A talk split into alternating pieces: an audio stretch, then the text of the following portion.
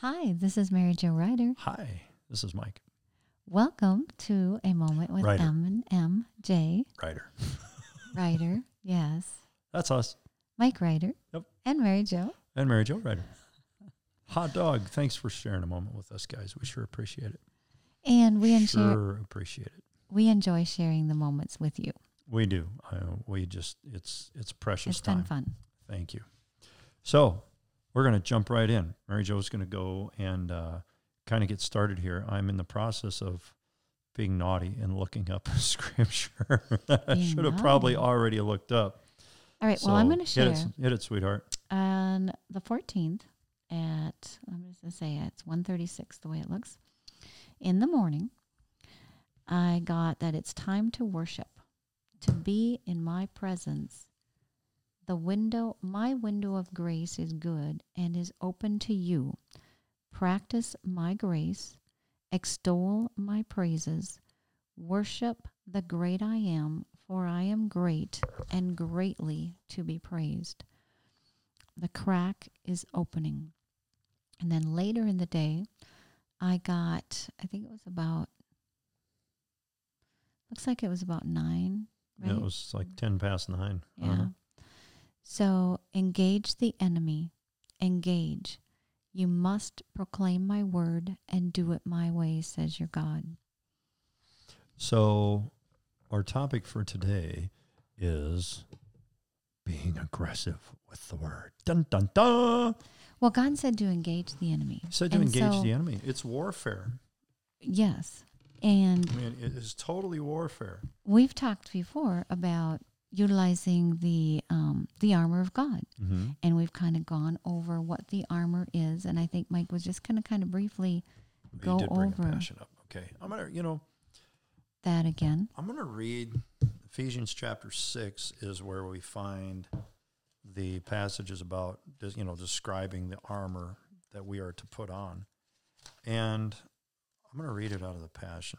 Ephesians chapter six, verses ten through eighteen. Oh, and then he tells us how to wage warfare. So we're just gonna kind of go through some of that. Um, okay. And the subtitle of this section is called Spiritual Warfare in the Passion. So now, my beloved ones, uh, starting in verse 10, Ephesians chapter 6. Now, my beloved ones, I have saved these most important truths for last. Okay, there he prefaces it that this is important stuff. This is the most important. Be supernaturally infused with strength through your life union with the Lord Jesus. Stand victorious with the force of his explosive power. Oh, flowing in and through you. Put on God's complete set of armor provided for us so that you will be protected as you fight against the evil strategies of the accuser. Your hand to hand combat is not with human beings, but with the highest principalities and authorities operating in rebellion under the heavenly realms. For they are a powerful class of demon gods and evil spirits that hold this dark world in bondage. Because of this, you must wear all the armor that God provides so you're protected as you confront the slanderer. For you are destined for all things and will rise victorious.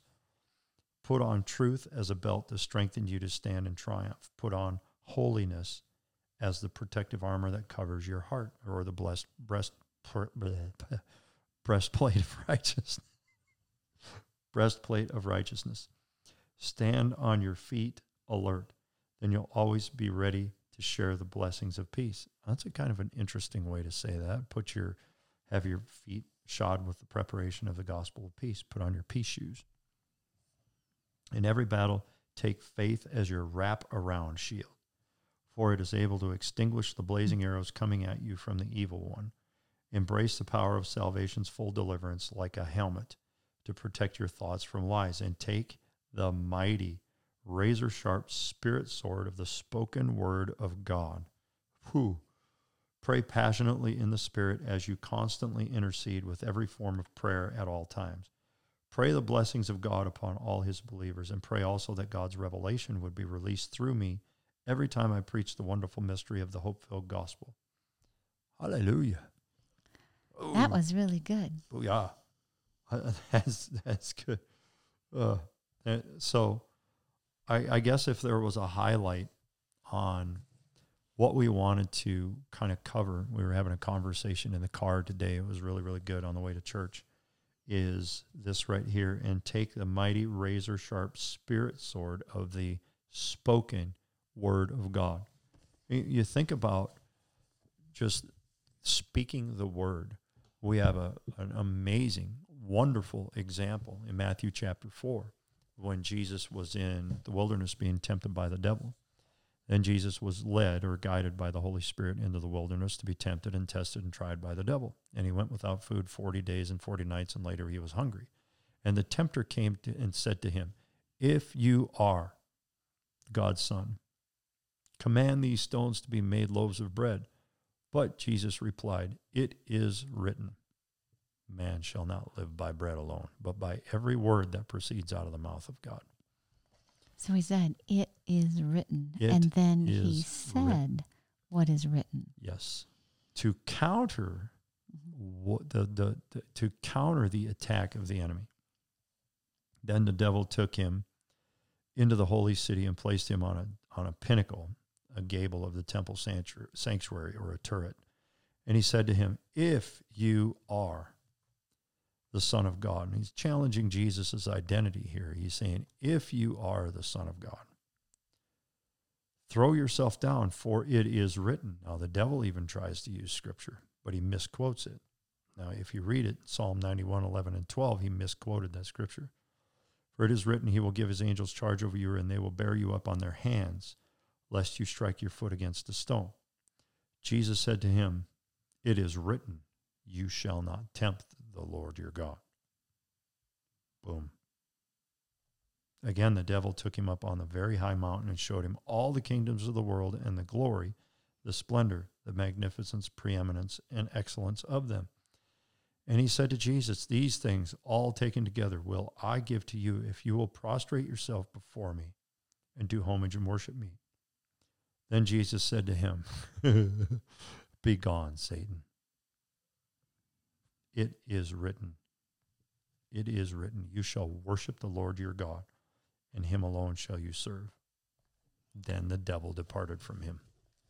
So there, right there in that scripture, we have to worship Mm-hmm. the Lord your God. Yep. And God saying on the 14th, it's time to worship. Yes. And then the next part of it saying, engage the enemy. And part of our engaging the enemy is worshiping our God Yes. and knowing how great and mighty our God is Mhm. And giving him all of our praise, all Yes. of our worship, and not giving it to the devil. Right. Right. So, and and proclaiming God's word Mhm. that gonna- it is written. Yep, it is written. I'm going to go a step further on this, and just just love me. We've got to be default aggressive is the posture that we need to have um, with the word against the enemy. When he comes to you with anything like a sickness, we had a, an awesome testimony today. Uh, our prayer group, we had somebody request prayer for a member of our, our prayer group. It was her spouse, and said that he's dealing with some some a physical issue.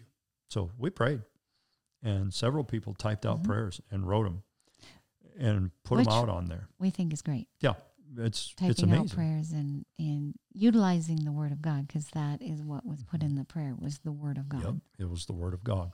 And later on to later on today, I mean, uh, uh, earlier this afternoon, it was uh, you know after we had all prayed. It was actually earlier this evening. He messaged the prayer group and said, "I'm going to tell you something, people. Prayer works." I left. They they sent him to the ER for some testing, and he said uh, by the time he left, he had zero pain, and they couldn't find anything wrong. It was because there wasn't anything there because Jesus took care of what was there. That's what we believe. That was our default posture. It was let's go to prayer. Let's go to work to the word. Let's declare the word of God over our friend. You think about the four guys that brought the paralytic up onto the onto the roof for crying out loud and busted a hole in the roof because they knew the healer was down there. Right. They knew he was it, it you talk about default aggressive. hmm It's like, let's get this dude in front of Jesus and he'll be healed. Especially tearing apart somebody's roof. Oh, yeah. know, they Busting a hole in the roof of the house. They were going to somebody else's home that they Yeah. may or may not have known. You don't know, but they tore a hole in the roof that was big enough to put a, a The- person down that was Yeah. on a paralytic bed. That's pretty good Yeah. sized hole. And, and it was so beautiful what uh, what the Bible said about that about that specific um, event. He it says when Jesus saw their faith, he said to the man on the bed, Right. They all had faith, all five of them. The four had faith "Oh, that carried him, but he Uh-huh. had faith because he let them carry him. Uh huh. He said, "Okay, take me to Jesus. Yes. I- I'm Mhm. yes. If I go see Jesus, I'm gonna walk out of here." And he did. But when it's it was so precious when he saw their faith. hmm It was like all that faith coupled together. It just is awesome. But they again default aggressive. What what does that really mean? Um, uh, okay, back it up a little bit. There you go. All right, so you can read the cover. Uh, it's an amazing book. Lots of you know. Obviously, it's written from the point of two Navy SEAL officers, but as far as as just living and living Leadership principles. very much leadership. And the thing that i noticed in the book when i'm reading it is i'm like there is so much bible in here without quoting scripture. It was it was awesome. Once you know the Bible, which is kind of what we've been Mhm. saying on several podcasts, is get to know Jesus, get Mhm. to know his word. mm-hmm. Spend time reading your Bible. Yep. But their posture in it, uh, the authors actually fought in uh, Ramadi in Iraq in 2006. And their posture in dealing with the enemy was default aggressive. It's like, there's the enemy, let's go get him. hmm You know, it's not, let's wait for him to come to us. hmm It was kind of a counterattack strategy. And that is, that in all honesty, a, a counterattack strategy militarily most of the time will beat an attack. And in the Second World War, the German army, they did not put up a defensive posture most of the time. It was always, if they got attacked, they counterattacked. That's just the way it worked. And they were a very, very formidable foe. Our posture in dealing with attacks of the enemy should be default aggressive, counterattack with the word. Pick up the sword of the Spirit, which is the spoken word of God. If if you don't feel good, if you wake up with a tickle in your throat, or you wake up just you you feel off, counterattack with the word of God. According to Isaiah 53 5, Matthew 8 17, 1 Peter two twenty four, by the stripes of Jesus I am healed. He sent his word and healed me and delivered me from all my destructions. He has blessed my bread and my water and removed sickness far from me. hmm I dwell in the secret place of the Most High. Uh, uh, uh, Speak them, speak them. yeah, yeah. Speak it out loud. hmm And have I been guilty of not doing that Mm. Until the attack gets strong enough to whereas I'm not it, it it doesn't immediately go away. But there's been times, bless God, you you go after it immediately and it's like, no, uh-uh, nope. No, I will not accept this because it is written. And seeing the power of that manifest Yes. because we've been seeing the power of that manifest. Our So, friend saw that today. awesome. He saw the power of the manifest manifested power of the spoken word of God heal his body. hmm It was it was powerful. And we've seen it a lot of times. I had the manifested power of God heal my body several times. I had the manifested power of God heal my body when I was I was not doing well physically at all about a year ago. And I stuck my finger in the devil's face and I said, This is what's written. This is what's written. You get out of here. And I showed my friend to the door later on that day. And I wasn't really able to do much that day at all, or Well, a couple of the days preceding that. that, I was just like, you know, Mhm. but punch him in the face with the word of God. It is written. And there's so many, you know, God said to use his ways. Mm-hmm. And we're just going over some of his ways. And speaking Yes. the word is definitely one of them. Yes. Worshiping and praising God is one of them. You know, keeping your focus um, on the Lord. praying in the spirit praying in you building up your most holy faith praying in the holy ghost i mean basically it is a a language that is between you and god. As paul says in uh, uh, 1 corinthians he's talking about praying in the spirit. He says uh, he who who speaks in an unknown tongue doesn't speak to men but speaks to god directly.